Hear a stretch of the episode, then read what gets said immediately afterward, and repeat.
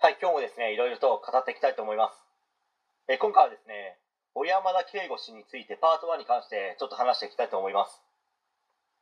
この話を聞いている人は、ある程度ネットで騒がれているニュースなども普通に認知しているのかと思います。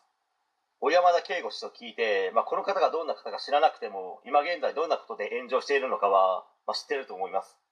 まあ、まずは簡単にですね、この方の経歴などを話していきたいと思います。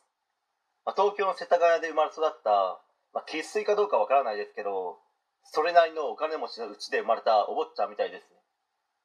学校も小学校からお金持ちや芸能人が通っていることで有名な和光学園の出身らしいです。まあ、高校卒業後はですね、音楽家として活躍し、小沢健二氏と共にですね、メジャーデビューし、まあ、その後はコーネリアスという、まあ、名前だけはなんか聞いたことあるような、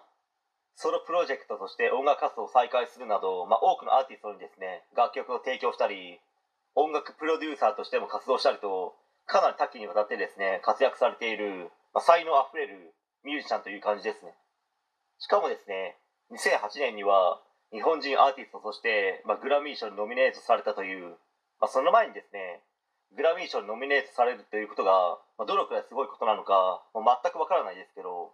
まあ、とにかくすごいことらしいです。才能や実績という点で考えてみれば、オリンピックの開会式で楽曲制作を担当するというですね、ポジションに選ばれても、申し分のないレベルの方なのかと思います。けどどういった理由で選考の対象になったかはわからないですけど、公平公正な基準でしっかりと判断したのか、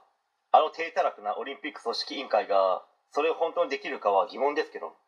そしてツイッターで謝罪し、いじめを受けた被害者に会えるならば、直接会って謝罪したいと書いてありましたけど、まあ今更感が強いですし、まだしてなかったのかよと言いたくなる気持ちになったりもしますかね。今から小山田圭吾氏を外しですね、代わりの人を探すとなっても、すでに音楽の方も出来上がっていて、リハーサルの方もやってるでしょうからね。では、オリンピックが終わった後、まあ、どうすべきなのかということをですね、パート2で話していきたいと思います。はい。えー今回は以上になります。ご視聴ありがとうございました。できましたらチャンネル登録の方よろしくお願いします。